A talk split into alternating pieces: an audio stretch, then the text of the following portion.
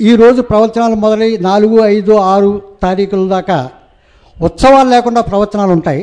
తర్వాత ఉత్సవాలతో పాటు ఏడవ తారీఖు నుంచి పదమూడవ తారీఖు దాకా శ్రీ వెంకటేశ్వర వైభవోత్సవాలతో పాటు గురువుగారి ప్రవచనాలు ఉంటాయి.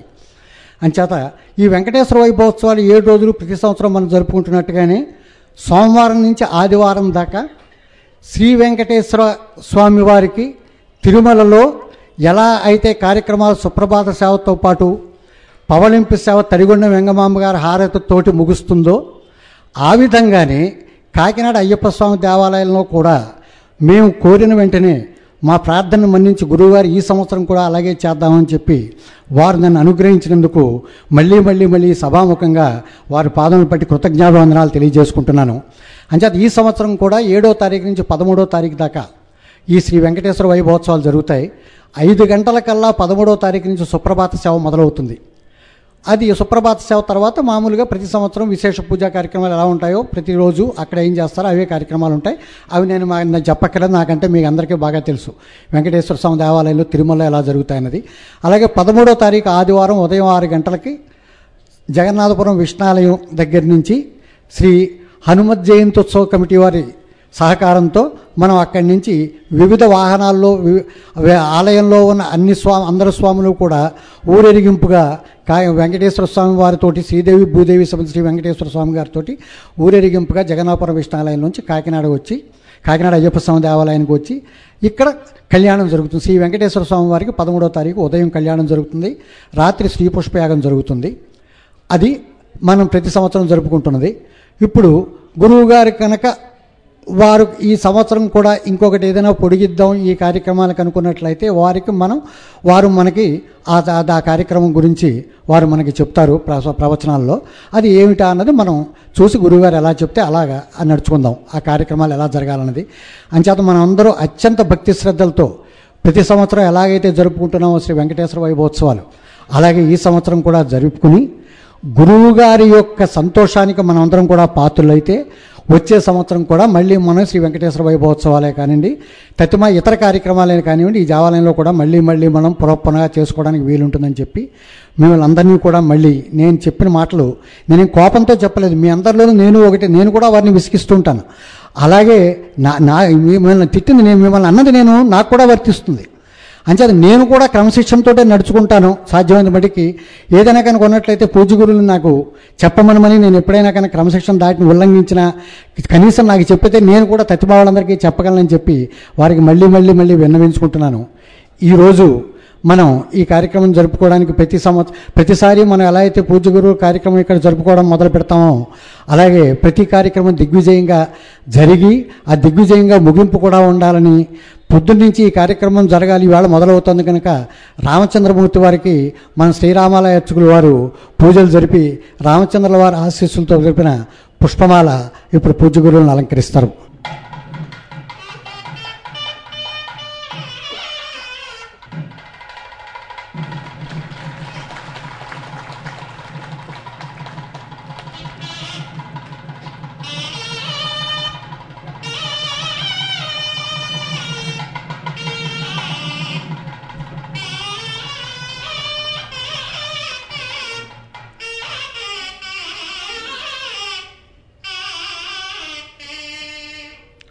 అలాగే మన అయ్యప్ప స్వామి దేవాలయంలో ప్రతి కార్యక్రమం కూడా అత్యంత వైభవోపేతంగా జరగాలని నిర్విఘ్నంగా నిరాటంకంగా జరగాలని పూజ్యగురులకు ఏమాత్రం క్లేశం లేకుండా వారి సంతోషపూర్వకంగా ఉండేలా జరగాలని కోరుకుంటూ అయ్యప్పను ప్రార్థిస్తూ అయ్యప్పకి పూజ చేసి ఆ అయ్యప్ప వారి ఆశీర్వచనంతో ఉన్న పుష్పమాలని పూజ్యగురువుగా అలంకరిస్తున్నారు. ఇప్పుడు అయ్యప్ప స్వామి దేవాలయం ప్రధాన అర్చకులు కార్తీక్ భట్ గారు.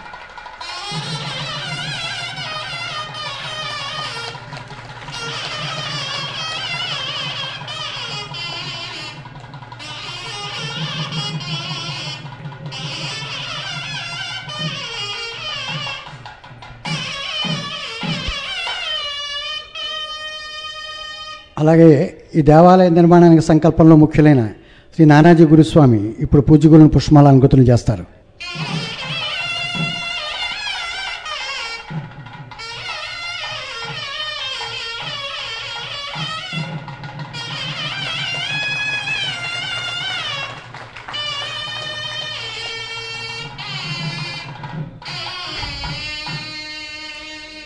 మొన్న జూన్లో పూజ్య గురువులు హైదరాబాద్లో ప్రవచనం చెప్తూ మేము ప్రతి సంవత్సరం కాకినాడలో వెంకటేశ్వర స్వామి వైభవోత్సవాలు జరుపుకుంటూ ఉంటామని చెప్పి చెప్పినప్పుడు అక్కడికి ఆ ప్రవచనం వినడానికి వచ్చిన భక్తుల్లో ఒకరైన శ్రీ ఆర్ ప్రసాద్ గారు వీరు అక్కడ హైదరాబాద్లో వ్యాపారం చేసుకుంటూ ఉంటారు. ఈ వచ్చి ఈ ఏడు రోజులు కూడా ఈ పూజ్య గురువులను దర్శించి వారి ప్రవచనాలు వింటూ ఈ కార్యక్రమంలో పాల్గొందామని చెప్పి వారు ఇవాళ హైదరాబాద్ నుంచి వచ్చారు. ఇప్పుడు ఆ ప్రసాద్ గారు పూజ్య గురువును పుష్పమాలంకృతం చేస్తారు.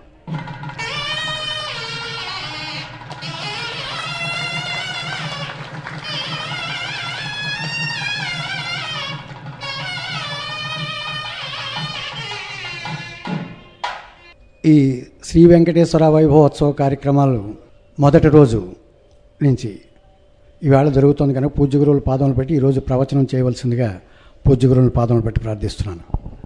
शुक्लाम्बरधरं विष्णुं शिशिवर्णं चतुर्भुजं प्रसन्नवदनं ध्यायेत् सर्वविघ्नोपशान्तयेत्। गुरुर्ब्रह्मा गुरुर्विष्णुः गुरुर्देवो महेश्वरः गुरुस्साक्षात्परब्रह्म तस्मै श्रीगुरवै नमः। व्यासाय विष्णुरूपाय व्यासरूपाय विष्णवे नमो वै ब्रह्मनिधये वासिष्ठाय नमो नमः। कूजन्तं राम रामीति मधुरं मधुराक्षरम् आरुह्य कविताशाखां वन्दे वाल्मीकिकोकिलं श्रुतिस्मृतिपुराणानाम् आलयं करुणालयं नमामि भगवत्पादशङ्करं लोकशङ्करं वागर्धाविव सम्पृक्तौ वागर्धप्रतिपत्तये जगतः पितरौ वन्दे पार्वतीपरमेश्वरौ सूक्तिं समग्रयितुनः स्वयमेव लक्ष्मीः श्रीरङ्गराजमहिषीमधुरैः कटाक्षैः వైదగ్ధ్యవర్ణగుణగుంభనగౌరవైర్యాం కండూలకర్ణకుహరాः కవయోధయంతి హైమోర్ధ్వపుండ్రమజహన్మకుటం సునాసం మందస్మితం మకరకుండలచారుగండం బింబాధరం బహుళదీర్ఘకృపాకటాక్షం శ్రీవేంకటేశముఖమాత్మనిసన్నిధత్తాం విమలపటీ కమలకుటీ పుస్తకరుద్రాక్షశస్తహస్తపుటీ కామాక్షి పక్ష్మలాక్షి కలిత విపంచీ విభాసి వైరించి మనోజవం మరుతతుల్యవేగం జితేంద్రియం బుద్ధిమతాం వరిష్టం వాతాత్మజం వనరయూధముఖ్యం శ్రీరామదూతం శిరసా నమామి.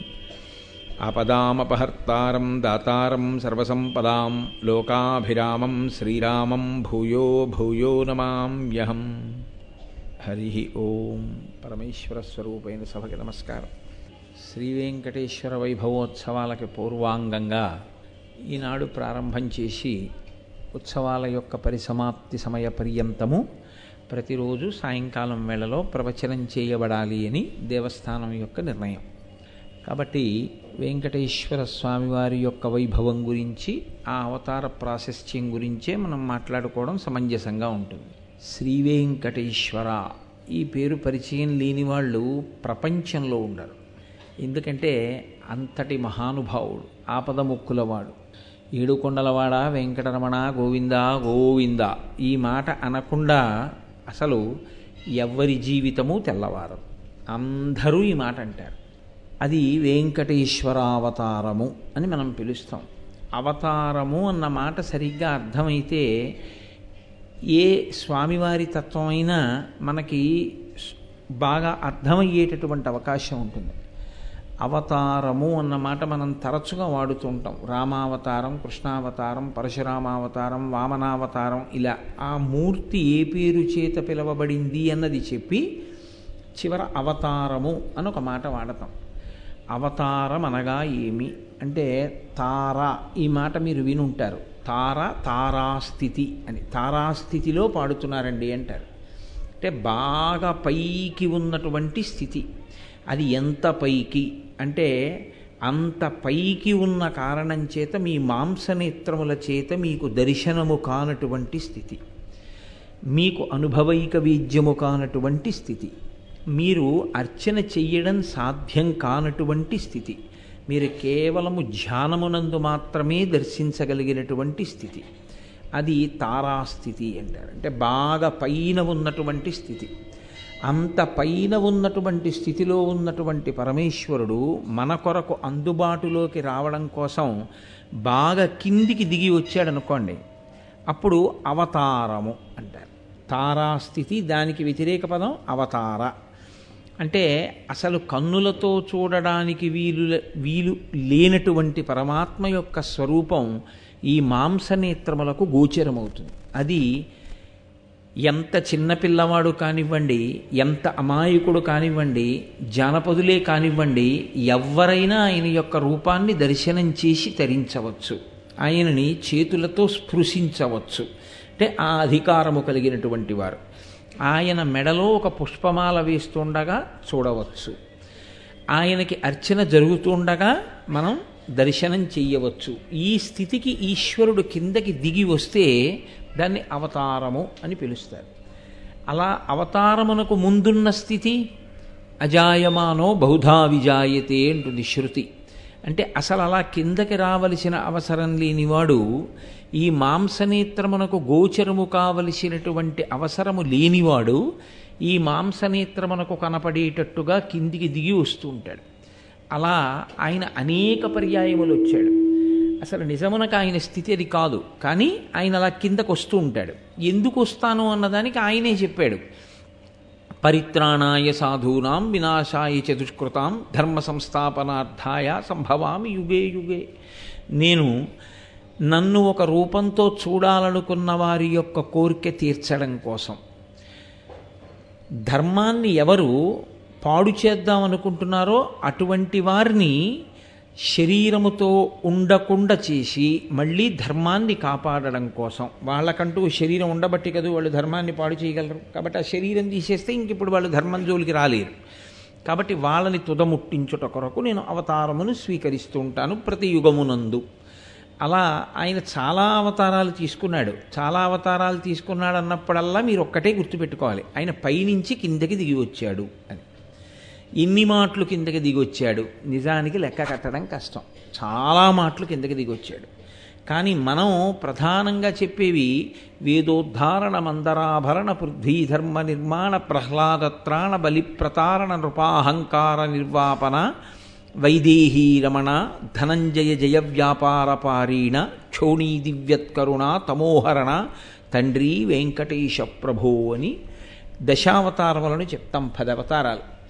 ఇందులో పది అవతారములుగా ఈశ్వరుడు దిగి వచ్చినప్పుడల్లా ఆయన చేసే పని ఒకటే ఈ భూమిని కాపాడడం. భూమిని కాపాడడం అన్న మాట అన్నప్పుడల్లా మీరు ఒకటి జ్ఞాపకం పెట్టుకోవాలి. ఐశ్వర్యం అంతా ఎక్కడ ఉంటుందంటే ఈ భూమి ఎందే ఉంటుంది. అందుకే దీనికి వసుధ అని ఒక పేరు. వసుధ అంటే ఐశ్వర్యమును కలిగి ఉన్నది అని ఇందులోనే కదండి. పంట పండాలన్నా ఇందులోనే బంగారం దొరకాలన్నా ఇందులోనే రాగి దొరకాలన్నా ఇందులోనే ఇనుము దొరకాలన్నా ఇందులోనే పెట్రోల్ దొరకాలన్నా ఇందులోనే. కాబట్టి ఇది వసుధ. ఈ వసుధని ఎవడిష్టం వచ్చినట్టు వాడు వాడుకుని నన్ను అడ్డు పెట్టేవాడెవడు అనుకుని స్వార్థంతో సంపదని కొల్లగొట్టి పాపపు జీవనం చేసే ప్రయత్నం చేసిన వాళ్ళని పరిమార్చడం కోసం ఈశ్వరుడు అవతరిస్తూ ఉంటాడు. కాబట్టి శంకర భగవత్పాదులు షట్పది స్తోత్రం చేస్తూ అవతారవతావత సదా వసుతాం అంటారు. ఈశ్వర ఈ వసుధను రక్షించుట కొరకు నీవు అవతారములను స్వీకరించినావు. అనేక మార్లు క్రిందకి దిగి వచ్చినావు. ఇందులో మళ్ళీ ఈ క్రిందికి దిగి వచ్చినటువంటి అవతారాల యొక్క కదలికలు వేరు. కదలిక అంటే పైనుంచి కిందికి రావడంలో కంటికి కనపడని వాడు కంటికి కనపడడం అంతటా ఉన్నవాడు ఒక రూపాన్ని తీసుకోవడం. అసలు అర్చనకి యోగ్యము కాని రూపం అంతటా నిండిపోయిన వాడికి దీపం ఏం పెడతారు? అంతటా నిండిపోయిన వాడికి పుష్పహారం ఎలా వేస్తారు? అంతటా నిండిపోయిన వాడికి పంచి ఎలా కడతారు? వస్త్రోద్ధూత విధౌ సహస్రకరత పుష్పార్చని విష్ణుత అంటారు శంకరాచార్యులు వారు శివానందలహరిలో. నీకు పంచె కట్టాలంటే నన్ను సూర్యభగవానుడిని చేయవయా అన్నారు. వెయ్యి చేతులు ఇస్తే ఏమో అలా కడతానేమో పంచి అన్నారు. అంతటా నిండిన వాడికి పంచి ఎలా కడతారు? కట్టలేరు. కాబట్టి అంతటా నిండినవాడు ఒక్కచోట ఉన్నవాడు అసలు ఈ కంటికి దొరకనివాడు ఇప్పుడు దొరుకుతున్నవాడు ఎంతవరకున్నాడో చెప్పలేని చెప్పలేని స్థితిలో ఉన్నవాడు ఒక గర్భాలయమునందు పట్టినవాడు. అన్నీ వ్యతిరేకమే. అంతగా కిందికి దిగి రా వచ్చేటప్పుడు కదలిక ఉంటుంది కదండి. కదలిక అంటే దాన్ని మీకు తేలికగా చెప్పాలంటే మేనిఫెస్టేషన్ అన్న మాట సరిపోతుంది. అంటే ఆయన అంతటా ఉన్నవాడు ఒక రూపంగా వచ్చి అలా దిగి నిలబడడం. ఇది కదలిక ఉంటుంది. అక్కడి నుంచి కదలి ఒక్క రూపంలోకి మారుతాడు ఆయన. ఇలా మారడానికి ఆ కదలికకి ఒక కారణం ఉంటుంది. ఆ కారణం లేకుండా అలా కదలడు ఆయన. ఏదో ఒక కారణం ఉంటేనే అలా కదులుతాడు. అలా కదలడం అన్న మాటను మీరు బాగా పట్టుకుంటున్నారు. నేను మళ్ళీ చెప్తున్నాను. అసలు ఏ కంటికి కనపడనివాడు ఒక కంటికి కనపడేటట్టు. ఏ తల్లి కడుపున పుట్టనివాడు ఒక తల్లి కడుపున పుట్టినట్టు. ఎవరి చేత ఏ రకంగానో ఆరాధనకి సౌలభ్యం కానివాడు సులభుడైనట్టు. ఇలా దిగి వచ్చేటటువంటి క్రమంలో ఒక కదలిక ఉంటుంది. మొదటి కదలిక. ఆ కదలికతో ఆయన అలా లోకంలో అనుగ్రహించి దిగి వచ్చి కనపడతాడు. దీన్ని అవతార స్వీకారము అని పిలుస్తారు. ఈ ప్రతి కదలిక ప్రారంభ కాలమునకు ఒక కారణం ఉంటుంది. ఆ కారణం లేకుండా ఆయన కదలడం. అది మీకు తెలియకపోవచ్చు నాకు తెలియకపోవచ్చు. కానీ ఈశ్వరుడు ఏ కారణానికి అవతరిస్తూ ఉంటాడు అన్నది చెప్తూ ఉంటాడు వ్యాస భగవానుడు పురాణములయందు అదే పురాణంలో ఆయన అవతార స్వీకార ఘట్టాలుగా వస్తాయి. దాన్ని మీరు చాలా జాగ్రత్తగా పరిశీలనం చేస్తే మీకు అందులోంచి కొన్ని కొన్ని రహస్యములు అందుతాయి. దశావతారములొకెత్తు. మళ్ళీ ఇందులో యుగాలకి అనుసంధానం చేస్తూ ఒక మాట చెప్తారు. పది అవతారాలు ప్రధానమైన అవతారములైన మళ్ళీ ఈ ప్రధానమైన అవతారాల్లో ఒక్కొక్క యుగానికి సంబంధించి ఒక్కొక్క అవతారాన్ని విశేషమైన దానిగా చెప్తారు. కృతేతు నారసింహో భూ త్రేతాయాం రఘునందన ద్వాపరే వాసుదేవశ్చ కలౌ శ్రీవేంకటనాయక. ఈ శ్లోకాన్ని మీరు చాలా జాగ్రత్తగా పరిశీలనం చేయవలసి ఉంటుంది. పరిశీలనం చేస్తే అసలు ఈశ్వరుడికి మీకు ఉన్న అనుబంధం ఏమిటో మీకు తెలుస్తుంది.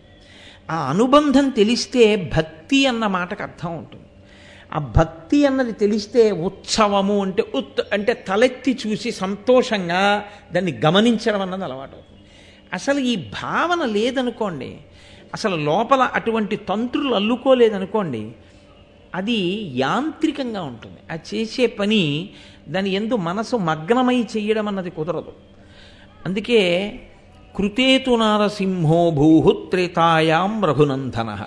ఆయన కృతయుగంలో నరసింహస్వామిగా అవతరించారు. మీరు కొంచెం జాగ్రత్తగా పరిశీలించండి నరసింహస్వామిగా ఆయన ఇప్పుడు అవతరించాడు. హిరణ్యకశిపుడు తపస్సు చేసినప్పుడు ఆయన అవతరించలేదు. నేను చావు లేకుండా ఉండాలి అన్నప్పుడు ఆయన కనపడలేదు. నేను ఇలాగే చచ్చిపోతాను అని ఆయనే కోరుకున్నాడు హిరణ్యకశిపుడు. అలా కోరుకున్నప్పుడు ఆయన కనపడలేదు. ఆయన కడుపున ఓ కొడుకు పుట్టాడు హిరణ్యకశిపుడి కొడుకున. హిరణ్యకశిపుని యొక్క కడుపున. ఆ పుట్టినటువంటి పిల్లవాడు ఎంత చంపేద్దామనుకున్న తండ్రి చావు లేనివాడు అయ్యాడు అది విచిత్రం. హిరణ్యకశిపుడు నాకు చావొద్దన్నాడు. అది కుదరదయా? ఇంకేమైనా కోరుకో. అంటే ఇదిగో ఇలా చచ్చిపోతాను. గాలిన్ కుంభిని అగ్ని అంబువుల ఆకాశ స్థలిన్ దిక్కులన్ రేలన్ ఘస్రమలన్ తమ ప్రబల భూరిగ్రాహ వ్యాళాదిత్య నరాది జంతు కలహ వ్యాప్తిన్ సమస్త్రాస్త్ర శస్త్రాళిన్ మృత్యువులీని జీవనము లోకాధీశ ఇప్పించవే.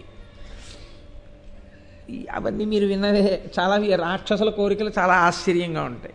ఏదో ఇంట్లో చచ్చిపోకూడదు బయట చచ్చిపోకూడదు పైన చచ్చిపోకూడదు కింద చచ్చిపోకూడదు రాత్రి చచ్చిపోకూడదు పగల చచ్చిపోకూడదు ప్రాణం ఉన్న దాంతో చచ్చిపోకూడదు ప్రాణం లేని దాంతో చచ్చిపోకూడదు ఇంట్లో చచ్చిపోకూడదు బయట చచ్చిపోకూడదు మనిషి చేతిలో చచ్చిపోకూడదు మృగం చేతిలో చచ్చిపోకూడదు. ఆయన అన్నాడు బ్రహ్మగారు తథాస్తు. అంటే ఇప్పుడు ఈయన అనుకున్నాడు ఈయనను చంపేవాడు ఎవరనుకున్నాడు నీకే ఇన్ని ఆలోచనలుంటే నిన్ను పుట్టించిన వాడికి ఎన్ని ఆలోచనలు ఉంటాయి ఆయన రాలేడిలా కానీ మీరు ఒకటి గమనించండి హిరణ్యకశిపుడు ఇలా వరం కోరుకోగానే అలా నరసింహస్వామిగా వచ్చి ఆయన చంపేయగలడు. కదండి?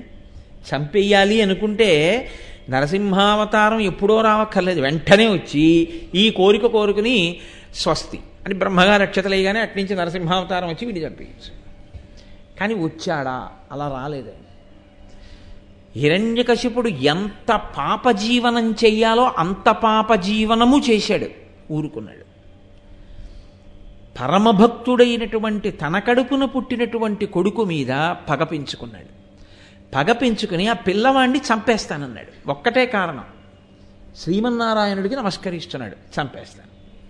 ఇప్పుడు చంపేయడానికి లోకంలో ఎన్ని సాధనములు ఉంటాయని అనుకుంటామో అన్ని సాధనములను ప్రయోగించాడు. విషం పెట్టాడు. ఏనుగులతో తొక్కించాడు. పర్వతాల మీద కిందికి దోశాడు. అగ్నిగుండాల్లో పడేశా పడేశాడు. పావులతో కరిపించాడు. గదలతో మోదించాడు. శూలాలతో పొడిపించాడు. ఈ పిల్లవాడు చావలేదు. అరే ఈ పిల్లవాడు ఎలా చచ్చిపోతాడని చావు లేకుండా ఉండాలని వరం కోరుకున్నవాడు బెగ్గబెట్టుకున్నాడు అది విచిత్రం. ఎలా బ్రతుకుతున్నాడు ఆ పిల్లాడు? భక్తితో బ్రతుకుతున్నాడు. భక్తి భక్తితో బ్రతికిన కారణం చేత చావు రాలేదు. భక్తితో బ్రతికినప్పుడు అన్న మాటని మీరు ఒకటి అర్థం చేసుకోవాలి చాలా జాగ్రత్తగా. భక్తితో అంటే ఊరికే తులసి దళాలతో పూజ చేయడం లేకపోతే ఈశ్వరుడికి సేవలు అనడం పూజా మందిరంలో కూర్చుని పూజ చేస్తూ ఉండడం స్తోత్రాలు చదువుతూ ఉండడం కాదు భక్తి అన్న మాటకు అర్థం. విస్తృత పరిధిలో భక్తి అన్న మాటకు అర్థం ఏమిటో తెలుసా అండి? ఈశ్వరుడు ఎలా బ్రతకమన్నాడో అలా బ్రతకడమే. అదే భక్తి అన్న మాటకు అర్థం. రోజు రాత్రి తండ్రి గారు పడుకున్నప్పుడు తండ్రి గారి కాళ్ళు పట్టి ఉదయం నిద్ర లేచిన దగ్గర నుంచి తండ్రి గారికి అప్రతిష్ట తెచ్చే పనులు చేసినవాడు చిన్న కొడుకు. రోజు తండ్రి గారికి రాత్రి కాళ్ళు కూడా పట్టకపోయినా నాన్నగారండి మంచినీళ్ళు తాగుతారా అని ఒక గ్లాసుడు మంచినీళ్ళు ఇచ్చి నాన్నగారి పేరు ప్రఖ్యాతుల్ని దృష్టిలో పెట్టుకుని తండ్రి గారి గౌరవం ఇనుమడించేటట్టుగా బ్రతికినటువంటి వాడు పెద్ద కొడుకు. తండ్రికి ఎవరి మీద ప్రేమ ఉంటుంది? ఎవరి మీద సంతోషం ఉంటుంది? తన కాళ్ళు పడుతున్నాడు తనకి కుర్చీ వేస్తున్నాడని రెండో వాడిని ప్రేమిస్తాడా? చిచి వీడు బయటికి వెళ్ళి వీడు ప్రవర్తించే ప్రవర్తనకి నైను సంపాదించుకున్న పేరు ప్రఖ్యాతులు పోతున్నాయి అని బాధపడతాడు. తన కాళ్ళు పట్టకపోయినా తనకి నిరంతరం వచ్చి కూర్చుని ఆయనకి సేవలు చేయకపోయినా తండ్రి ఎలా బ్రతకమన్నాడో అలా బ్రతికేటటువంటి కొడుకుని చూసి ఆయన వల్ల తనకి పేరు వస్తే ప్రఖ్యాతి వస్తే దానికి తండ్రి సంతోషిస్తాడు. భక్తి అన్న మాటకు అర్థం ఈశ్వరుని చేత మనకు అందియబడినటువంటి వేదము మనని ఎలా బ్రతకమందో అలా బ్రతకడమే భక్తి. తప్ప మీరు ఎలా చేద్దాం అనుకుంటున్నారో అలా చేసేసి ఈశ్వరుడికి రెండు అగరత్తుల దగ్గర ఎనిమిది అగరత్తులు రెండు పువ్వుల దగ్గర ఇరవై పువ్వులు మూడు పళ్ళు పెట్టవలసిన చోట ముప్పై పళ్ళు నైవేద్యం పెట్టడం భక్తి కాదు. ఈశ్వరుడు ఎలా జీవించమని చెప్పాడో అలా జీవించడం భక్తి. ప్రహ్లాదుడు అలా జీవించాడు హిరణ్యకశిపుడు అలా జీవించలేదు. అందుకే ఆయన తపస్సు ఆయన్ని రక్షించదు. ఈయన ఏ తపస్సు చెయ్యక్కర్లేదు. ఈయన భక్తి ఇన్ని కాపాడుతుంది. ఈ భక్తి అన్న మాటకి ఈశ్వరుడు ఎక్కడ లొంగిపోతాడో అప్పుడు ఆయన ఒక రూపాన్ని తీసుకొని వస్తాడు. దాని ప్రధాన ప్రయోజనం హిరణ్యకశిపుడిని సంహరించడం కాదు. ఆయన ఎలా వస్తే హిరణ్యకశిపుడు చచ్చిపోతాడో ఆయన వరం కోరినప్పుడే ఈశ్వరుడికి తెలుసు. పగలు కాదు రాత్రి కాదు అసుర సంధ్య వేళ. ఇంట్లో కాదు బయట కాదు గడప మీద. పైన కాదు కింద కాదు తన తొడల మీద. నరుడు కాదు మృగం కాదు నరసింహావతారం. బతికున్నవి కాదు మరణించినవి కావు. పెరుగుతూ ఉంటాయి బతికున్నాయి కోసేస్తే బాధ లేదు గోళ్ళు. కాబట్టి ఇలా చచ్చిపోతాడు అని ఆయన అడిగిన వరంలో ఉంది సమాధానం. ఇది తెలుసుకోలేనంత అమాయకుడు శ్రీ మహావిష్ణువు కారు ఆయనకి తెలుసు. ఇలా చంపేయించాడు కానీ అలా ఆయన ఇప్పుడు మారాడు. అది అవతారం అంటే. అది మీరు పట్టుకోవలసి ఉంటుంది. ఇది మీరు పట్టుకోగలిగితే మీ భక్తి వృద్ధిలోకి వస్తుంది. అది పట్టుకోలేకపోతే ఆ భక్తి ఒక స్థాయిలో నిలబడిపోతుంది అంతే ఎప్పుడు కదిలాడు అసలు శ్రీ మహావిష్ణువు అంతటా వ్యాపించినవాడు ఎప్పుడు నరసింహుడిగా మారిపోయాడు. అలా మారి వచ్చింది ఎప్పుడొచ్చాడు ఎన్ని మాటలు ఆ పిల్లవాడి జోలికెళ్ళి ఎన్ని మాటలు భగవంతుని మీద భక్తి ప్రకటనాన్ని ప్రహ్లాదుడు చేసినప్పుడు కూడా రానటువంటి నరసింహావతారం ఒక్క పరీక్షాకాలమునందు వచ్చింది హిరణ్యకశిపుడు ఒక ప్రశ్న వేశాడు ప్రహ్లాదుణ్ణి. వజ్జలు నేర్పని ఈమది మజ్జాతుడవైన నీకు మరి ఎవ్వరిచే నుజ్జానమయ్య బాలక తజ్జనులం పేరుకొనుము తగ నామ్రోలం అన్నాడు. నీకిది గురువులు చెప్పలేదు. చెప్పకుండా నీకు పరమేశ్వరుడు ఒకడు ఉన్నాడని వాడు సర్వవ్యాపి అని వాడు రక్షిస్తాడని వాడిని భజించాలని నీకెవరు చెప్పారు? నీకు ఎవరు చెప్పారో వాళ్ళ పేరు నాకు చెప్పన్నాడు. ఆయన అన్నాడు అది చెప్పడానికి పేర్లు ఎందుకు నాన్న? ఈశ్వరానుగ్రహం ఉంటే అర్థమవుతుంది. ఈశ్వరానుగ్రహం లేకపోతే అంధేందూదయముల్ మహాబధిర శంఖారావముల్ మూక సద్గ్రంథాఖ్యానముల్ అలాగే ఏదో కృతఘ్నావళి బంధుత్వంబులు. క్రోడ సద్గంధంబుల్. ఇవన్నీ హరిభక్తి వర్జితుల వృధారిక్త సంసారముల్. భక్తి లేనటువంటి వాడి జీవితం అలా ఉంటుంది. కాబట్టి నాన్న ఏదో పందిరిగిరి సువాసన పెట్టినట్టు కృతజ్ఞుడైన వాడు బంధువైనట్టు యజ్ఞమంతా అయిపోయి పూర్ణాహుతి కూడా అయిపోయిన తర్వాత అందులో హవిస్సు వేసినట్టు ఇలాంటి పనులు ఎలా ఉంటాయో భక్తి లేకుండా బతికే వాళ్ళ జీవితం అలా ఉంటుంది నాన్న అన్నాడు. అంటే ఆయన అన్నాడు ఇన్ని చెప్తున్నావు కదా ఎక్కడున్నాడు ఈశ్వరుడు? అని అడిగాడు. ఆయన అన్నాడు ఎక్కడున్నాడని ఈశ్ ఎక్కడున్నాడు ఈశ్వరుడు అని అడుగుతున్నావు? ఆ ప్రశ్న తప్పు. ఎక్కడు ఎక్కడ ఈశ్వరుడు లేడని అడుగు. అంతటా ఈశ్వరుడు నిండి ఉన్నాడు. ఎక్కడున్నాడు ఈశ్వరుడు ఏమిటి? కాబట్టి ఆ ప్రశ్న లేదు అసలు. ఎక్కడ లేడు ఈశ్వరుడు? అనవలసి ఉంటుంది అంతే ఎవరైనా. అంతేకాని ఎక్కడున్నాడు ఈశ్వరుడు అని అడిగితే అది అర్థం లేని మాట. కాబట్టి ఇందుకలడందులేడని సందేహము వలదు చక్రి సర్వోపగతుండు. ఎందెందు వెదకి చూచిన అందందే కలడు దానవాగ్రని వింటే. పిల్లవాడు తనకున్నటువంటి నమ్మకంతో విశ్వాసంతో ధైర్యంతో భక్తితో చెప్పేశాడు.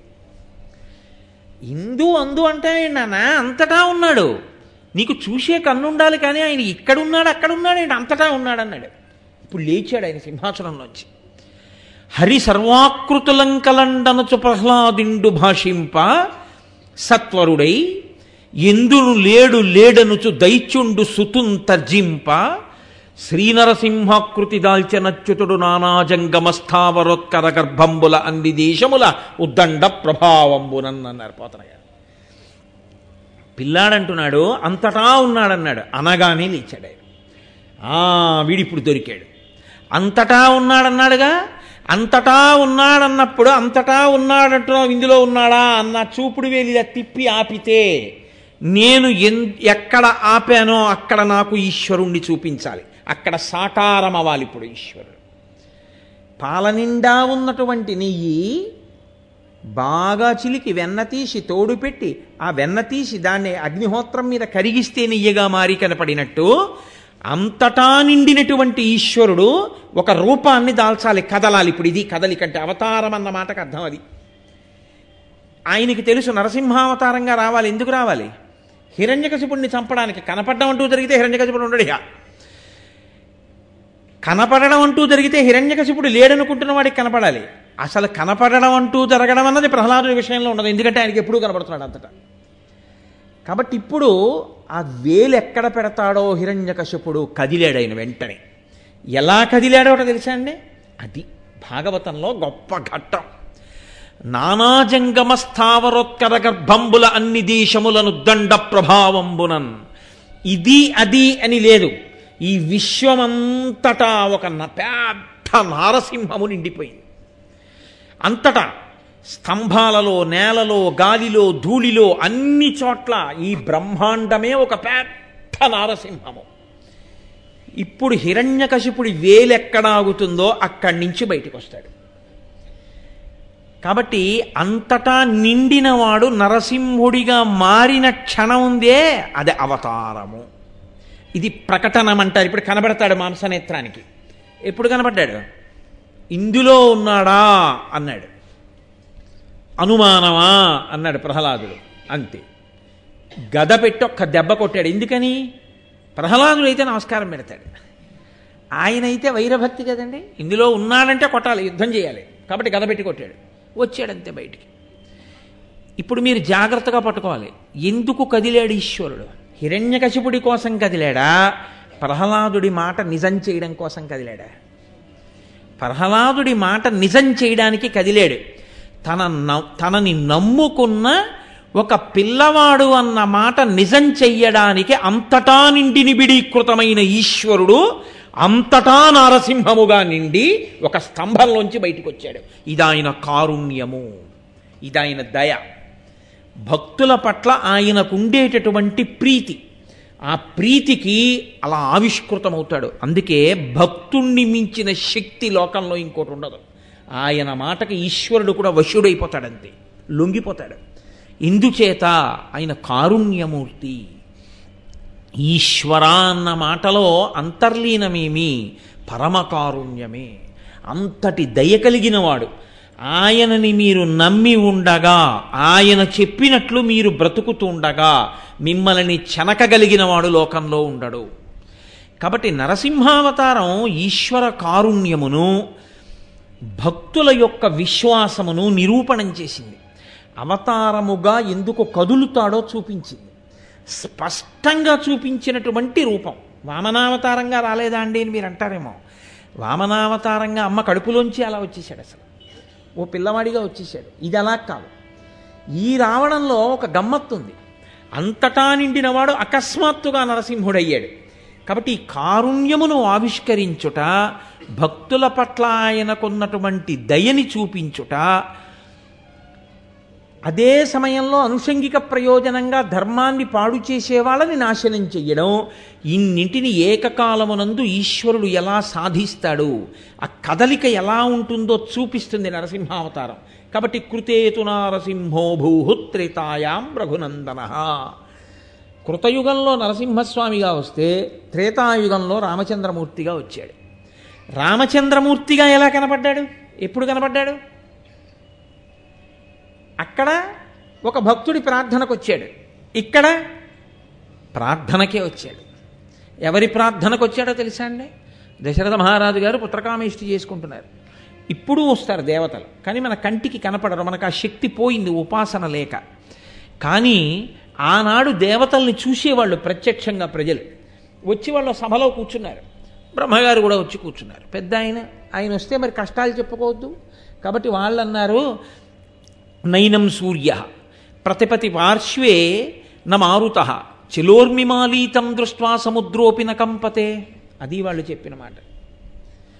వాళ్ళు అన్నారు రావణాసురుడు తిరుగుతుండగా సూర్యుడు గట్టిగా ప్రకాశించకూడదు. ఆయన అంతఃపురంలో ఉన్నాడు. ఆయన బాగా రోహిణీకార్తి చూపించవచ్చు రావణుడు బయటికి వచ్చాడు హేమంత ఋతువులో ఉండాలంతే. నైనం సూర్య. గట్టిగా ఆయన ప్రకాశించకూడదు. ప్రతిపతి పార్శ్వే నమారుత. గాలి గట్టిగా వీయకూడదు. ఆయన ఉత్తరీయం కదిలిందనుకోండి వాయువు యొక్క ఉద్ధతి ఏమి? అని అడుగుతాడు ఆయన. కాబట్టి వాయువు ఆయన దగ్గర గట్టిగా వీచడు. ఆయన వెళ్ళి సముద్రం దగ్గర ఇలా నిలబడ్డాడు అనుకోండి సముద్రోపి నకంపతే దాంట్లోంచి కెరటాలు రావు. సముద్రం నదిలే అయిపోతుంది. సము ఏ అన్ని తరంగాలు ఆగిపోతాయి. ఎందువల్ల? ప్రీతి చేత కాదు భయం చేత. పంచభూతములనింత భయపెడుతున్నాడు ఇది చెప్పడానికి వాళ్ళు ఒక్క శ్లోకంలో చెప్పారు. ఇంత భయపెట్టడానికి కారణం ఏమిటో తెలుసా పితామహ? మీరు ఇచ్చినటువంటి వరం. ఎవ్వరి చేత చావడన్నారు. ఇంత భయపెడుతున్నాడు. ఇక మా పరిస్థితి చెప్పేదేముంది సముద్రమే భయపడి గాలే భయపడి సూర్యుడే భయపడితే ఋషులం మా పరిస్థితి ఏం చెప్పమంటారు? దేవతల పరిస్థితి? బిక్కు బిక్కుమంటూ బతుకుతున్నాం. మీరు ఆ వరం ఇచ్చారే మరి ఎలా చనిపోతాడు అతను? అంటే బ్రహ్మగారు అన్నారు అతను మనుష్యులను అడగలేదు వానరములను అడగలేదు. కాబట్టి మనుష్యుడి చేతిలో మరణిస్తాడన్నాడు. అనగానే దశరథ మహారాజు గారు యజ్ఞం చేస్తున్న చోట మనుష్యులు ఉండరండి. మనుష్యుడు చంపుతాడు. అనగానే ఏ మనిషి అయినా లేచి అయితే నేను చంపేస్తానంటే. నిజంగా చంపగలడా? మనుష్యుడైనంత మాత్రం చేత చంపలేడు. ఎక్కడి రావణుడు ఎక్కడి తేజస్సు? కాబట్టి ఎక్కడ తొందరపడి వీళ్ళు వెళ్ళిపోతారో రావణుడి చేతిలో మరణిస్తారోనని ఎవ్వరూ అడగకపోయినా వీళ్ళు చెప్పుకున్న బాధలు చూసి కరిగిపోయిన హృదయము కలిగిన వాడై ఏ తస్మిన్నంతరే విష్ణు రూపయాతో మహాద్యుతి శంఖచక్రగతాపాణి పీతవాస జగత్పతి. అంతటా నిండిపోయినటువంటి విష్ణువు ఒక్కసారి ఒక రూపాన్ని తీసుకుని సభలోకి దిగారు. అది అవతారం అంటే. కనపడ్డారు కంటికి. సశంఖచక్రం సకిరీటకుండలం సపీత వస్త్రం సరసీరుహేక్షణం సహారవక్షస్థలశోభికౌస్తుభం కౌస్తుభం నమామి విష్ణుం శిరసా చతుర్భుజం.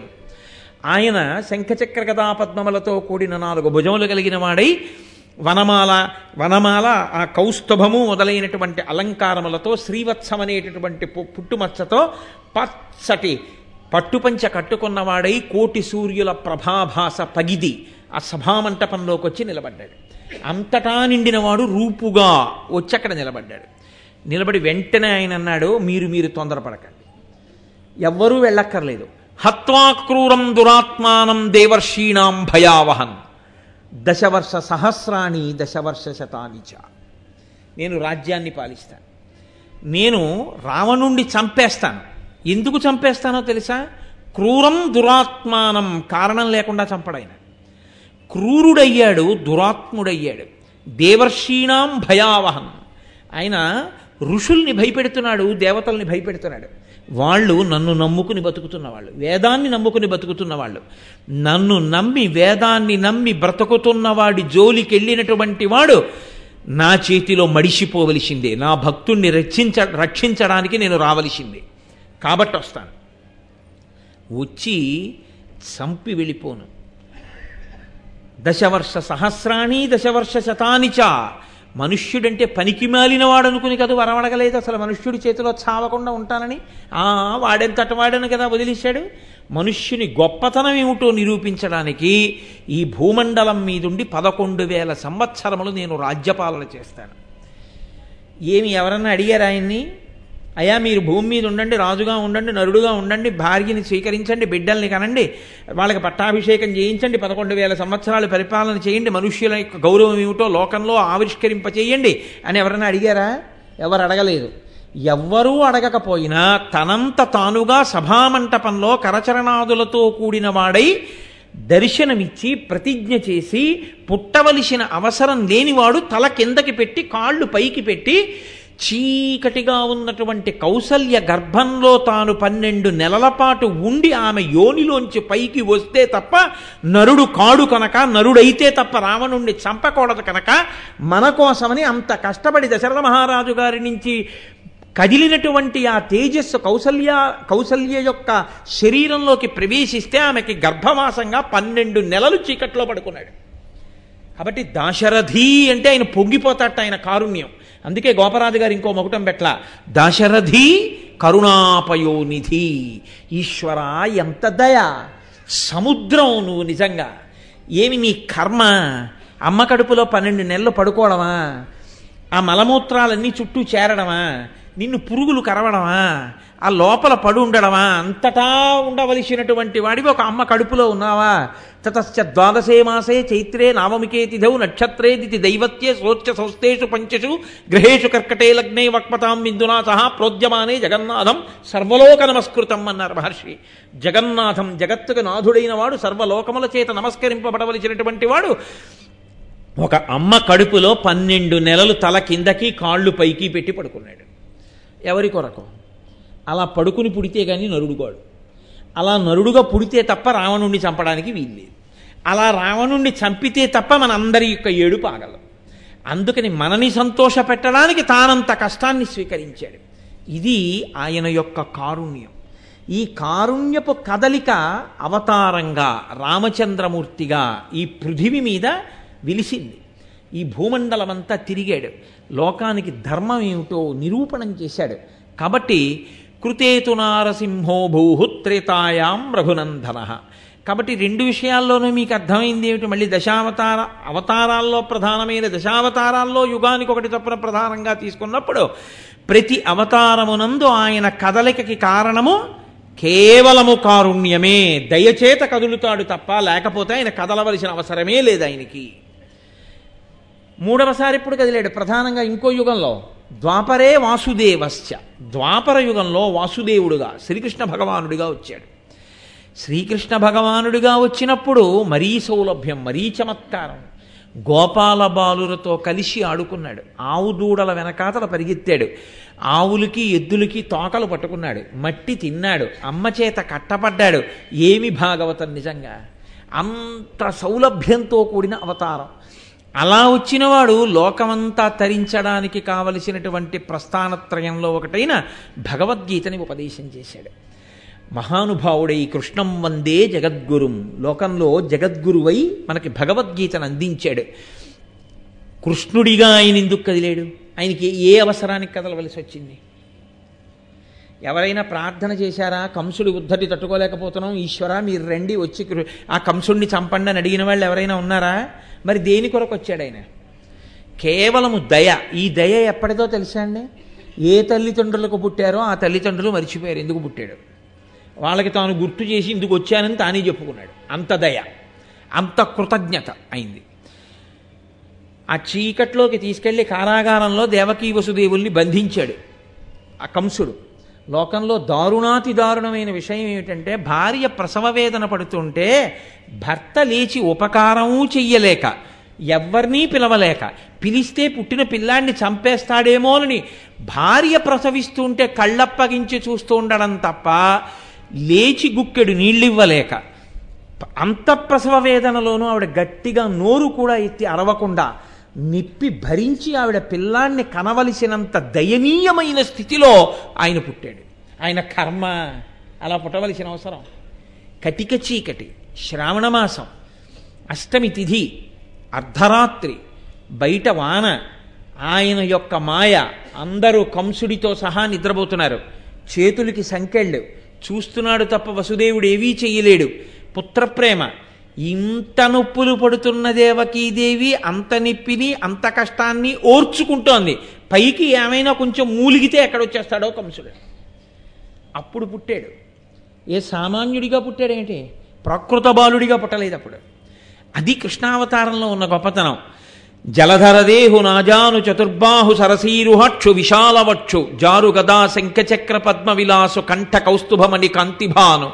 కమనీయ కటిసూత్ర కంకణ కేయూర శ్రీవత్సలంచనంచిత విహారు మరుకుండల ప్రభాయుత కుంతలలలాటు వైఢూర్య మణిగణ వరకిరీటు బాలు పూర్ణేందు రుచిజాలు భక్త లోకపాలు సుగుణాలవాలు కృపావిషాలు చూచి తిలకించి పులకించి చోద్యమంది. ఉబ్బి చెలరేగి వసుదేవుడు ఉత్సహించే అన్నారు పోతన గారు. ఆ పిల్లవాడు ప్రాకృత శిశువుగా పుట్టినవాడు ఒక్కసారి. మహానుభావుడు సాక్షాత్ శ్రీ మహావిష్ణువై. ఆ కారాగారంలో ప్రకాశించి తానే. దేవకీ వసుదేవులకి చెప్పారు లోకంలో ఏ పిల్లవాడు పుట్టినప్పుడు తల్లిదండ్రులు పిల్లవాడు ఏడుస్తాడు తల్లిదండ్రులు ముద్దెట్టుకుంటారు. ఒక్క కృష్ణావతారంలో గమ్మత్తు ఏమిటో తెలుసా అండి?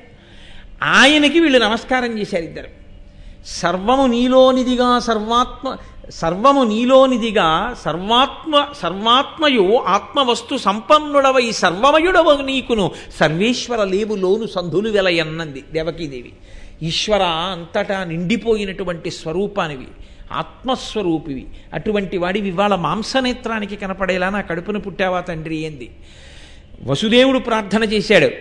అప్పుడు ఆయన అన్నాడు ఒకనకొకప్పుడు ఇప్పటికి మూడు జన్మల క్రితం మీ ఇద్దరు పృష్ణి సుతపుడు అనబడే పేర్లతో జన్మించారు. మీ ఇద్దరు పన్నెండు వేల దివ్య సంవత్సరములు తపస్సు చేశారు నా కొరకు. నేను మీకు దర్శనమిచ్చాను. అతి దుర్లభమైనటువంటి మోక్షాన్ని మీరు అడగలేదు. నా వంక చూసి నాలాంటి కొడుకు కావాలని అడిగారు. నాలాంటి కొడుకుని ఇవ్వాలంటే నేనే తప్ప ఇంకొకడు లేడు. మీరు నన్ను అడిగిన కారణానికి అంత కష్టపడి తపస్సు చేసినందుకు నాలాంటి కొడుకు కావాలని మీరు ఒక్కసారి అడిగితే మూడు మార్లు అన్నది సత్యం గనక మూడు మాటలు మీ కడుపున పుట్టాను పిల్లవాడిగా. ఒకసారి మీరు పృష్ణి సుతపుడు అన్న పేరుతో ఉంటే నేను పృష్ణి గర్భుడు అన్న పేరుతో పుట్టాను. వేరొక పర్యాయం మీరు అదితి కశ్యపుడిగా కశ్యపులుగా ఉంటే నేను వామనమూర్తిగా జన్మించాను. ఇప్పుడు మీరు దేవకీ వసుదేవులుగా ఉంటే కృష్ణ పరమాత్మగా ఆవిర్భవించాను ఇది మూడవసారి నేను ఇచ్చిన వరం సత్యం. ఈసారి మీరు ప్రేమ చేతనో కొడుకనో మీ మనసుని నా దగ్గర పెట్టి నన్నే స్మరణ చేసిన కారణం చేత ఇక మీకు కూడా ఇదే చిట్ట చివరి జన్మ. మీరు నాలో కలిసిపోతారు. అని ప్రకృత శిశువు అయిపోయాడు. అయిపోయి వసుదేవుడితో చెప్పాడు నన్ను ఇలా తీసుకెళ్ళు. అన్నాడు యమున దాటించాడు ఆ శౌరికి తెరవసగను ప్రకాశోద్ధత తుంగ భంగ కలిత ధరా సాకాశయకు యమున.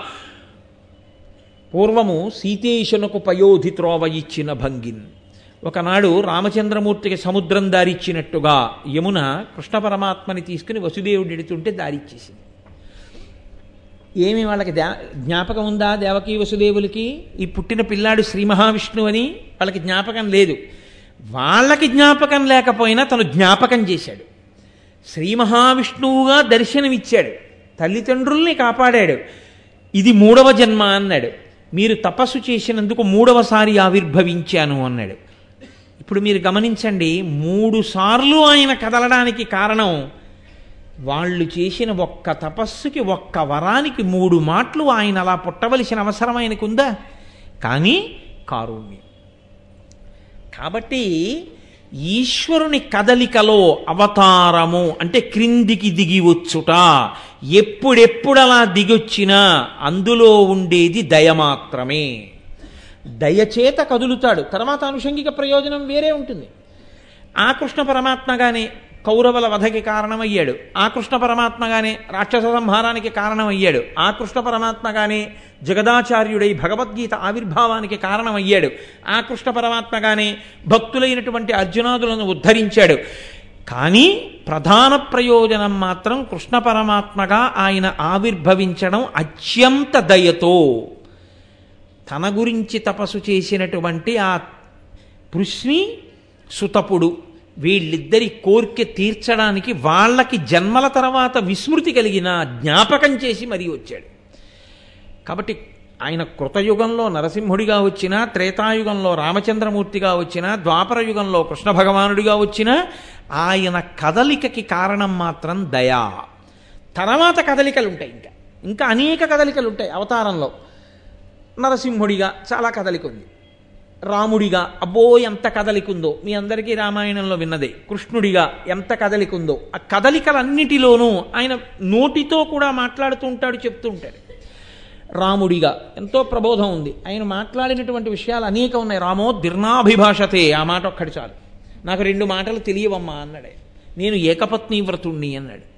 మనుష్యులు ఎలా బ్రతకాలో ఆయన నేర్పి చూపించాడు. అలా మాట్లాడి చూపించాడు. కృష్ణుడు సరే ఈ భగవద్గీతనే ఉపదేశం చేశాడు. ఇలా కృతయుగంలో నరసింహుడిగా త్రేతాయుగంలో రాముడిగా ద్వాపర యుగంలో కృష్ణుడిగా ఎవరు కదిలి అవతార స్వీకారం చేశారో వాడే కలియుగంలో కూడా కదిలి వెంకటేశ్వరుడిగా వచ్చాడు. కలౌ వెంకటనాయక. కలియుగంలో ఆయనే వెంకటనాయకుడిగా వచ్చాడు. అయితే ఇక్కడ ఒక గమ్మత్తుంది అక్కడ పుట్టినప్పుడు ప్రార్థనలు జరిగాయి. అక్కడ పుట్టినప్పుడు తపస్సు ఉంది. అక్కడ పుట్టినప్పుడు ఎవరికో కష్టం ఉంది. అక్కడ పుట్టినప్పుడు ఎవరో కనీసం ఈశ్వరుడు వస్తే బాగుండన్న స్పృహ ఉన్న వాళ్ళు ఉన్నారు. ఇక్కడ అలా ఏమైనా ఉందా ఆయన రావడానికి?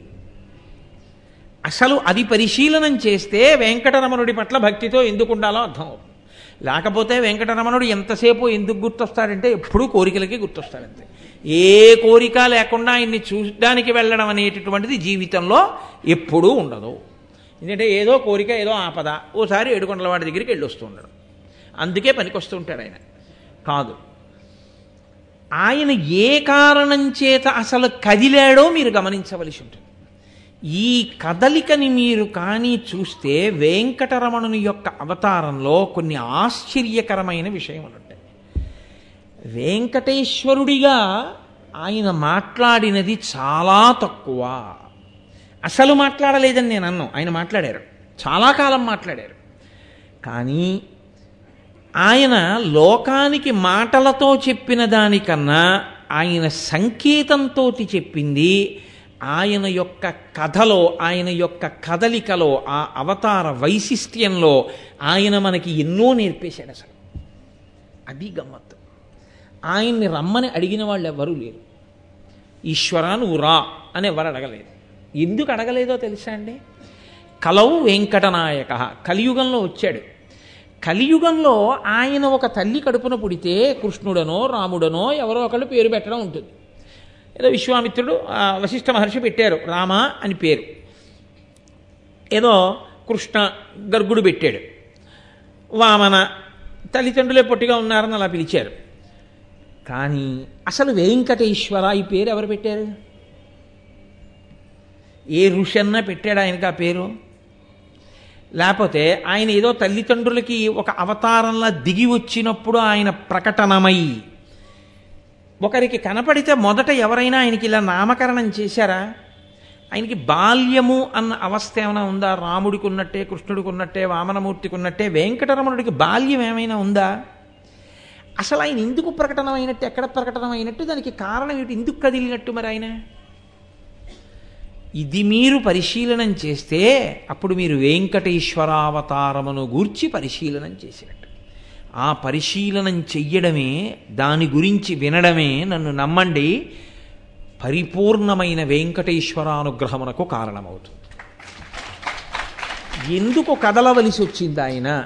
అంటే ఎవ్వరూ ఆయన్ని కదలమని అడిగేవాళ్ళు లేకపోవడం వల్ల.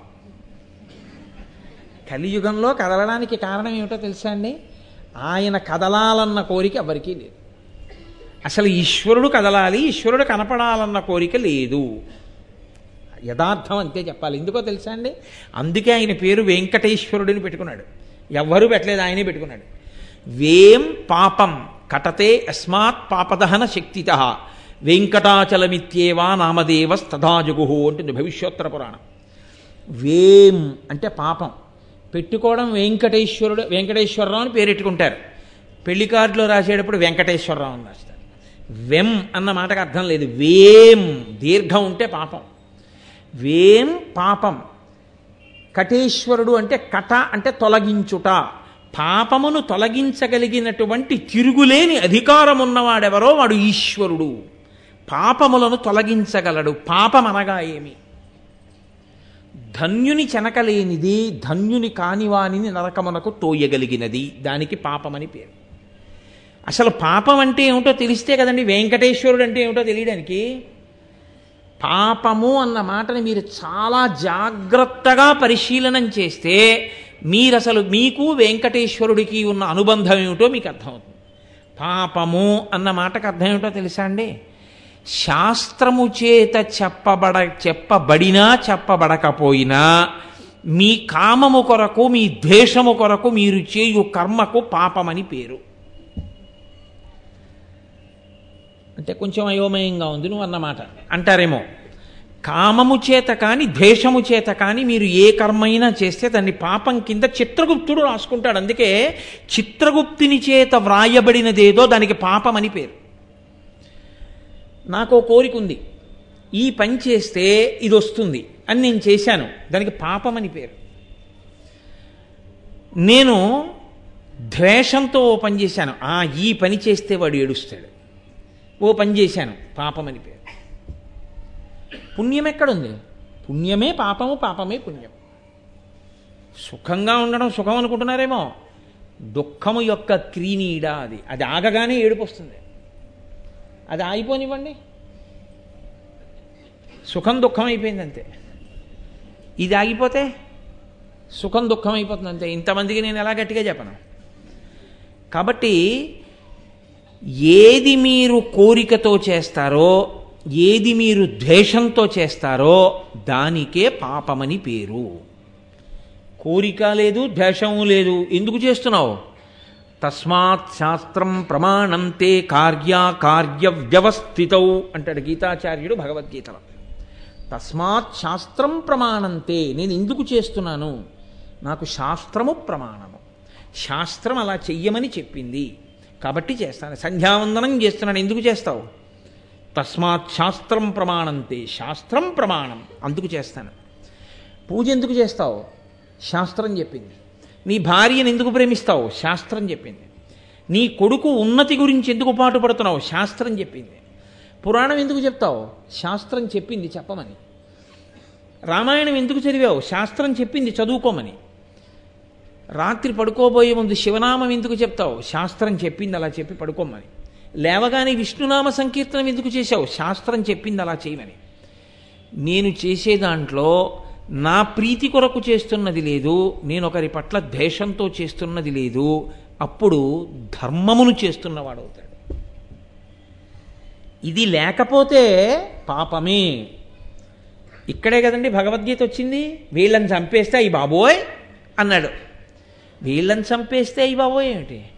శాస్త్రము నిన్నేది చేయమందో అది నువ్వు చేయడమే. ఒక న్యాయమూర్తి ఉరిశిక్ష వేశాడు. న్యాయమూర్తి ఖాతాలో పాపం పడుతుందా? పడదు. ఆయన ఉరిశిక్ష వేయకుండా వదిలేస్తే లోకం పాడైపోతుంది. ఉరిశిక్ష వేసిన న్యాయమూర్తికి పాపము లేనట్టే శాస్త్రము నిన్ను చెయ్యమన్న పనులు నువ్వు చేసుకుంటూ వెడితే నీకు పాపం లేదు పుణ్యం లేదు. నీవు కోరికలతో చేస్తూ ద్వేషంతో చేస్తుంటే అదే పాపము. కానీ పాపమన్న మాటకు అర్థం ఏమిటో తెలుసా అండి? కర్తయందు ప్రవేశించున్నది అని దానికి ఒక అర్థం.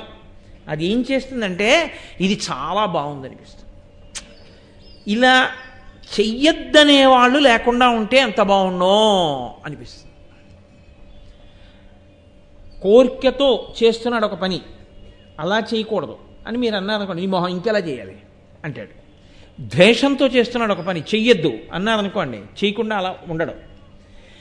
కోరికతోనూ చెయ్యకుండా ద్వేషంతోనూ చెయ్యకుండా చెయ్యాలి. ఈ రెండిటికి కారణం ఏదో తెలుసా అండి? మూలం. అహంకారం. కర్తృత్వం పెట్టుకుంటాడు. నేను ఇది చేస్తున్నాను. ఎందుకు చేస్తున్నావు? దానికి ఒక లక్షణం చెప్తాడు. నేను దయతో చేస్తున్నాను కరుణతో చేస్తున్నాను. ఏదో బాధ కలిగి చేస్తున్నాను. ఇవన్నీ కామమే. అంటే దాని ఎందు ఏది ఉంటుందంటే అందుకే మిమ్మల్ని కర్మలు పట్టుకుంటాయి బంధిస్తాయనడానికి కారణం అదే. కారణం ఏంటంటే వాడు ధర్మంగా చెయ్యడు. శాస్త్రం చెప్పిన ప్రకారం చేయడు శాస్త్రం చెప్తోందని చేసిన వాడు కాడు వాడు. ఏమయ్యా ఎందుకు వాళ్ళకి అన్నం పెట్టావు నువ్వు? దీనులైన వారిని తీసుకొచ్చి నువ్వు అన్నం ఎందుకు పెట్టావు? ఎందుకు చేసావు అన్నదానం? అని అడిగారు అనుకోండి. పాపం వాళ్ళకి వాళ్ళు ఎప్పుడు తింటారండి? వాళ్ళకి ఏముందండి అందుకు పెట్టానండి అంటాడు. అంటే వాళ్ళకి లేదు నీకుంది. నీకుందని పెట్టావే వాళ్ళకి లేదని నువ్వు జాలిగా చూస్తున్నావే అందులో నీ అహంకారం ఉంది. పైకి కనపడదు. దాగి ఉంటుంది. అది ఏం చేస్తుందో తెలుసా అండి? బంధనం వేస్తుంది అహంకారములోంచి పుట్టిన క్రియ అది. కాబట్టి పట్టుకుంటుంది. ఎందుకు చేస్తున్నావు? అని అడిగారు అనుకోండి. శాస్త్రం చెప్పిందయా? ఉన్నవా ఉన్నవాడు లేనివాడికి పెట్టాలని శాస్త్రం చెప్తోంది. కాబట్టి ఈశ్వరుడు చెప్పాడు కాబట్టి నేను పెడుతున్నాను. నేను పెట్టడం ఏమిటి? ఇచ్చినవాడు పెట్టిస్తున్నాడు నా చేత. కాబట్టి పెట్టినవాడను నేను కాను పుచ్చుకున్నవాడు ఆయన కాదు. ఈశ్వరుడు పెట్టించాడు ఈశ్వరుడు పుచ్చుకుంటున్నాడు. తస్మాత్ శాస్త్రం ప్రమాణంతే. నాకు ఆ శాస్త్రము ప్రమాణము. శాస్త్రవాక్కును అనుసరించి నేను చేస్తున్నాను. ఇది ఎలా ఉంటుందో తెలుసా అండి? మట్టిలో ఉండిపోయిన రాగి గిన్నెని చింతపండులో చింతపండుతో తోమడం మొదలుపెట్టినట్టు ధార్మికమైనటువంటి క్రియాచరణము చేత భక్తి బాగా పండి దాని వలన జ్ఞానము కలిగి దాని వలన మోక్షమును పొందుతాడు. ఇది చాలా చాలా కష్టం అంత తేలిక విషయం ఏం కాదు. ఇది ఇతర యుగములలో చాలా తక్కువగా ఉండేది. కృతయుగంలో కానీ ద్వాపర యుగంలో కానీ త్రేతాయుగంలో కానీ దీని స్పర్శ తక్కువ. శాస్త్రం ఏం చెప్పిందో అది చేయడం. అందుకే శాస్త్రం ఏం చెప్పిందో అది చెయ్యడం కోసం ఆచారము అని ఒకటి వస్తుంది. ఆచారము అంటే ఏమిటో తెలుసా అండి? ఆచారం ఎందుకు వస్తుందంటే మీ మనసుని మీరు ఉత్తినే అట్టె పెడితే అది శరీరం కర్మ చేసినా చేయకపోయినా అది చేసుకుంటూ వెళ్ళిపోతుంది. మీరు శరీరాన్ని అలా అట్టె పెట్టేశారనుకోండి ఏ పని దానికి ఇవ్వకుండా దాన్ని తీసుకెళ్ళి అలా కూర్చోబెట్టారు. అంటే ఏ పని చెప్పలేదు కూర్చున్నారు. అది కూర్చుంటుందేమో మీ మనసు కూర్చోదు. దానికి అల్లుకోవడానికి రెండే ఉంటాయి కండెలు. ఒక మీరు చూడండి రాట్నం తిప్పేవాడు ఇటుపక్క దారం పెడతాడు. ఇటుపక్క రాట్నం పెడతాడు. ఇలా తిప్పుతాడు. ఇక్కడ చక్రం తిప్పితే ఈ కండె నుంచి దారం వదిలిపెడుతుంది. ఈ చక్రానికి చుట్టుకుంటుంది. మనసు ఎప్పుడు రెండు రకాలుగానే ఆలోచిస్తుంది. మూడో అవసరం దానికి లేదు రాదు కూడా. మూడో రకంగా కానీ అది వెళ్ళిందంటే అది లయం అవుతుంది. అందుకని అది వెళ్ళదు. అది ఎప్పుడు ఏం చేస్తుందో తెలుసండి? ఒకటి ప్రీతి చే ప్రీతితో స్మరణ చేస్తుంది. ఒకటి చేస్తే ప్రీతి. మా అమ్మాయి మా అబ్బాయి మా ఆవిడ అందుకు చేస్తుంది. రెండోది చేస్తే ద్వేషంతో చేస్తుంది. వాడరా దుర్మార్గుడు అని స్మరిస్తుంది. మీరు ప్రీతితో స్మరించడం వల్ల చేసినది ఏదైనా మనసుతో చేసేసింది. మా అమ్మాయి వస్తే బాగుండు మా అమ్మాయికి ఇంట్లో కాజాలు ఉన్నాయి పెడుదును అని మీరు అనుకున్నారు అనుకోండి ప్రీతితో మనసుతో చేసేశారా లేదా? పాపమే.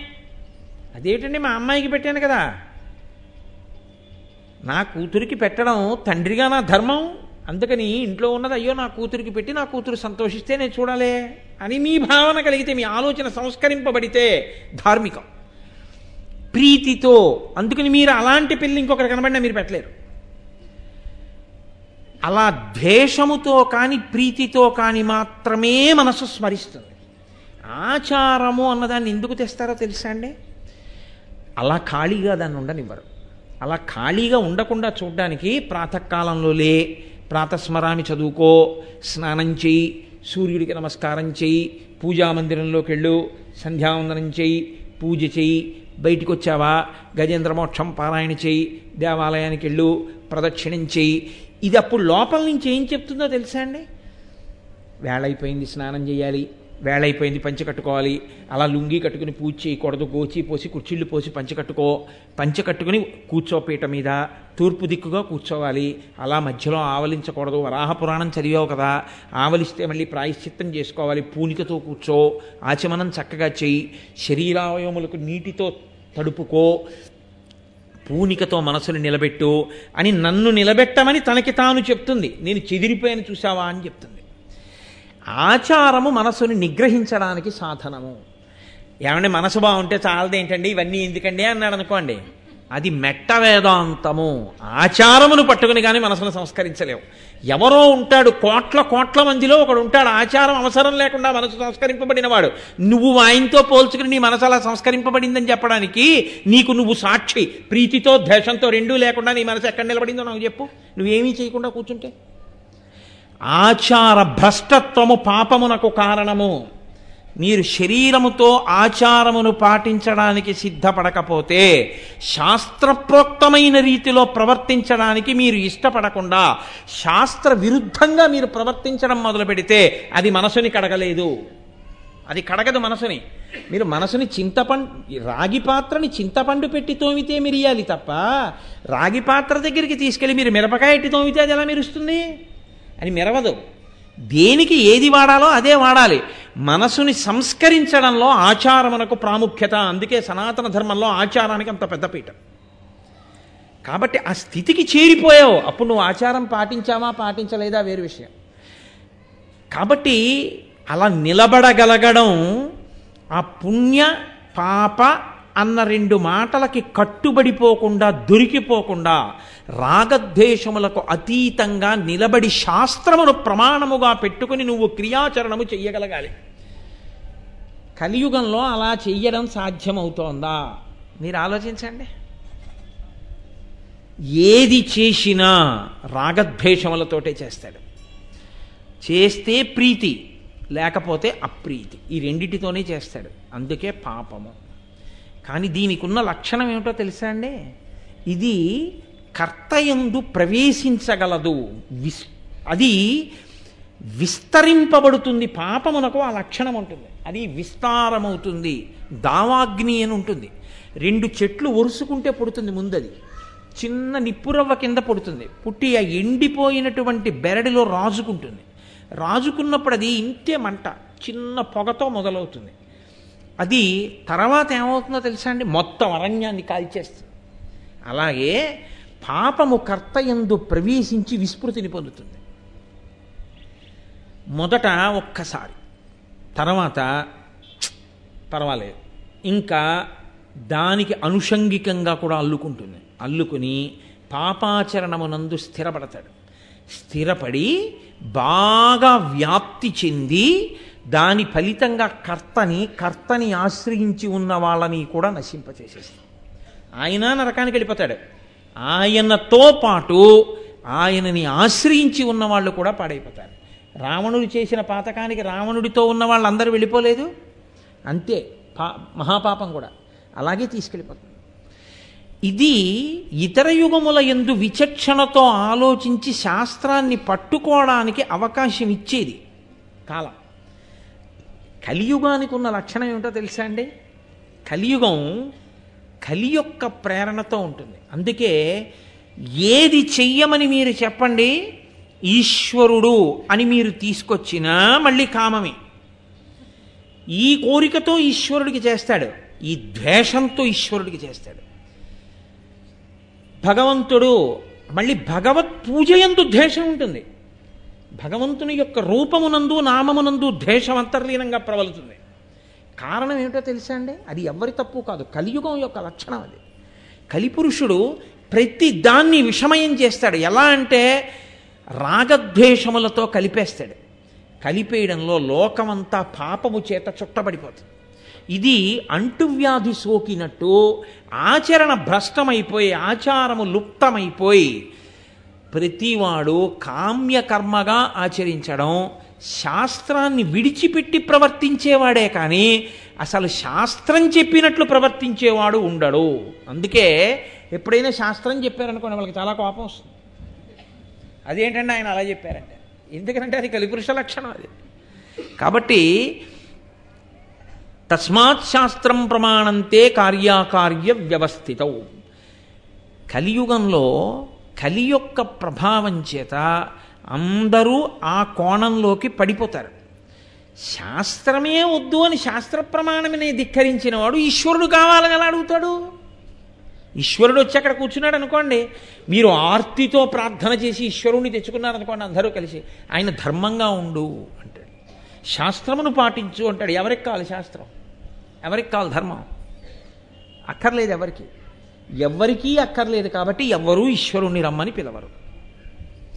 ఎవ్వరూ ఈశ్వరుణ్ణి రమ్మని పిలవకపోతే కలియుగ ప్రారంభమునందు ఎలా ఉందో తెలుసా అండి? ఇంకా ఇప్పుడు అనుకుంటున్నారేమో మీరు ద్వాపరయుగం పూర్తయి కలియుగం వచ్చింది అంతే అప్పటికి. నారద మహర్షి వచ్చారు ఆయన మహోపకారి మహానుభావుడు లోకమునకంతటికీ ఎప్పుడు ఉపకారం చేస్తూ ఉంటారు ఆయన.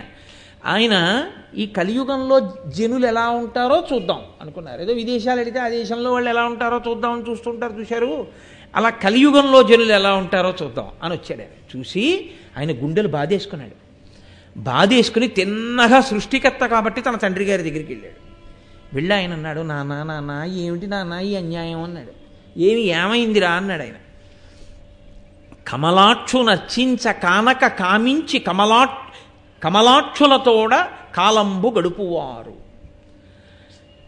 రాజీవనేత్రుని సేవింపనొల్లక రాజదైవంబని భ్రమయువారు. శ్రీనాథునేనాడు పూజింపనొల్లక శ్రీమంతులగుట కాంక్షించువారు. నారాయణుని చేరు దారి నూహింపక దారుణాగంబుల తగులువారు. ముక్తి అను పల్కు ఎరుగక భుక్తి మార్గ సాధనాకైక చిత్తులై కష్టములు పొందువారలై ధరాతలమున ప్రజలు పతితులగుట చూచి ఏను చింతింతునో అబ్జగర్భ అన్నాడైన. ఓ తండ్రి బ్రహ్మ కలియుగ ప్రారంభం ఎలా ఉందో తెలుసా? కమలాక్షు నర్చించ కానక కామించి కమలాక్షితో కాలంబు గడుపువారు. తీ స్వీకరించింది ధర్మపత్నిగా. చేసిన దీక్ష ఒక్కటి ఉండదు జీవితంలో భార్యతో కలిసి. భార్యని ధర్మపత్నిగా స్వీకరించి దీక్ష స్వీకారం చేయడం. ఇద్దరు కలిసి చేయాలి దీక్ష చేస్తే. రామాయణం చదవండి ఇద్దరు కలిసి పడుకున్నారు పూజామందిరంలో అసలు అలా చెయ్యడు. ఆమె కామపత్ని. ఆవిడ్ని చూస్తే తన దీక్ష ఎక్కడ పోతుందో అంటాడు. ఇంకేమి దీక్ష? కాబట్టి కామించి కమలాక్షులతో ప్రొద్దు గడుపువారు. ఎప్పుడు స్త్రీ బలహీనతతో జీవితాన్ని గడుపుతున్నవాడే తప్ప పరమేశ్వరుణ్ణి పట్టి పట్టి చూద్దామని లోపలికి చూద్దామన్న తాపత్రయం లేదు. ఎంతమందిలో ఉన్నా తాను మనవలు పుట్టినవాడైనా సిగ్గెగ్గులు లేకుండా పట్టి పట్టి ఆడవాళ్ళని చూస్తూ ఉంటాడు కామదృష్టితో. నాన్న అలా ఉన్నారు అక్కడ లోకులు. రెండు రాజీవలోచను పూజింపనొల్లక రాజదైవం బని భ్రమయువారు. ఒక్కనాడు పంచెకట్టుకుని భగవంతుని యొక్క మందిరంలో కూర్చుని ఈశ్వరుడికి వాడు జీవితంలో పంచోపచారములు చేయడు. వాడి బ్రతుకంతా ఎవరిని స్తోత్రం చేస్తుంటాడో తెలుసా అండి? ఎప్పుడూ ఆఫీసర్నే. తన మీద అధికారు ఎవరుంటారో ఆయన మీద ఎంత కవిత్వమైనా చెప్తాడు. ఎదురుగుండా వెళ్ళి కూర్చుని మీరు ఇంద్రుడు మీరు చంద్రుడు మీరు ఉపేంద్రుడు మీరు అంతవారు మీరు ఇంతివారు ఎంత స్తోత్రం చేస్తుంటాడో. ఈశ్వరుడి దగ్గరికి వెళ్ళి చదువు అన్నారనుకోండి నీ పాదకమల సేవయు పద్యం కూడా ఆయనకి రాదు. ఏమీ రాదు. అదే కలిపురుష లక్షణం. అంటే కలి ఆయనని అంత ఆవహించి ఉన్నాడు. ఎప్పుడూ స్తోత్రం ఎవరిని?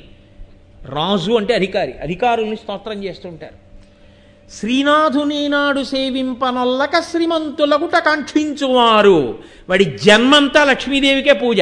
వాడి విష్ణు భగవానుడికి పూజ చేయడు. ఎందుకో తెలుసా అండి? ఆవిడికి ఎందుకు పూజ? ఆయనకెందుకు? ఆవిడుంటే చాలు. నాకు సీతమ్మ తల్లి ఉంటే చాలు రాముడు అక్కర్లేదన్న వాడికి పది తలలు పోయాయని వాడు తెలుసుకుని ఉంటే వాడు లక్ష్మిని విష్ణువుతో కలిపి అర్చన చేస్తాడు. వాడికి విష్ణువు అక్కర్లేదు. విష్ణువు ఎందుకు ఆయన ఏం చేస్తాడు నాకంటే? లక్ష్మి ఐశ్వర్యం ఇస్తుంది అందులో ఆవిడ కావాలి. అంటే శ్రీనాథునేనాడు శ్రీవింపనొల్లక శ్రీమంతులబుట కాంక్షించువారు. ఆవిడో నిత్యానపాయనీం. ఆవిడ అసలు భర్తని విడిచిపెట్టి ఉండదు. భర్తని విడిచిపెట్టి ఉండని తల్లి ఆయనని విడిచిపెట్టి ఆవిడ్ని పూజ చేసేవాడు ఇంటికి ఎలా వస్తుంది అసలు? ఆవిడ రాదు. కానీ వీడు ఆవిడ్ని ఒక్కదాన్నే పూజ చేస్తాడు. ఇది చాలా విచిత్రం నాన్న కలియుగంలో అప్పటికలా ఉంది. అంటే మీరు చూడండి. కాబట్టి నారాయణుని చేరు దారి నూహింపక దారుణాఘంబుల తగులువారు.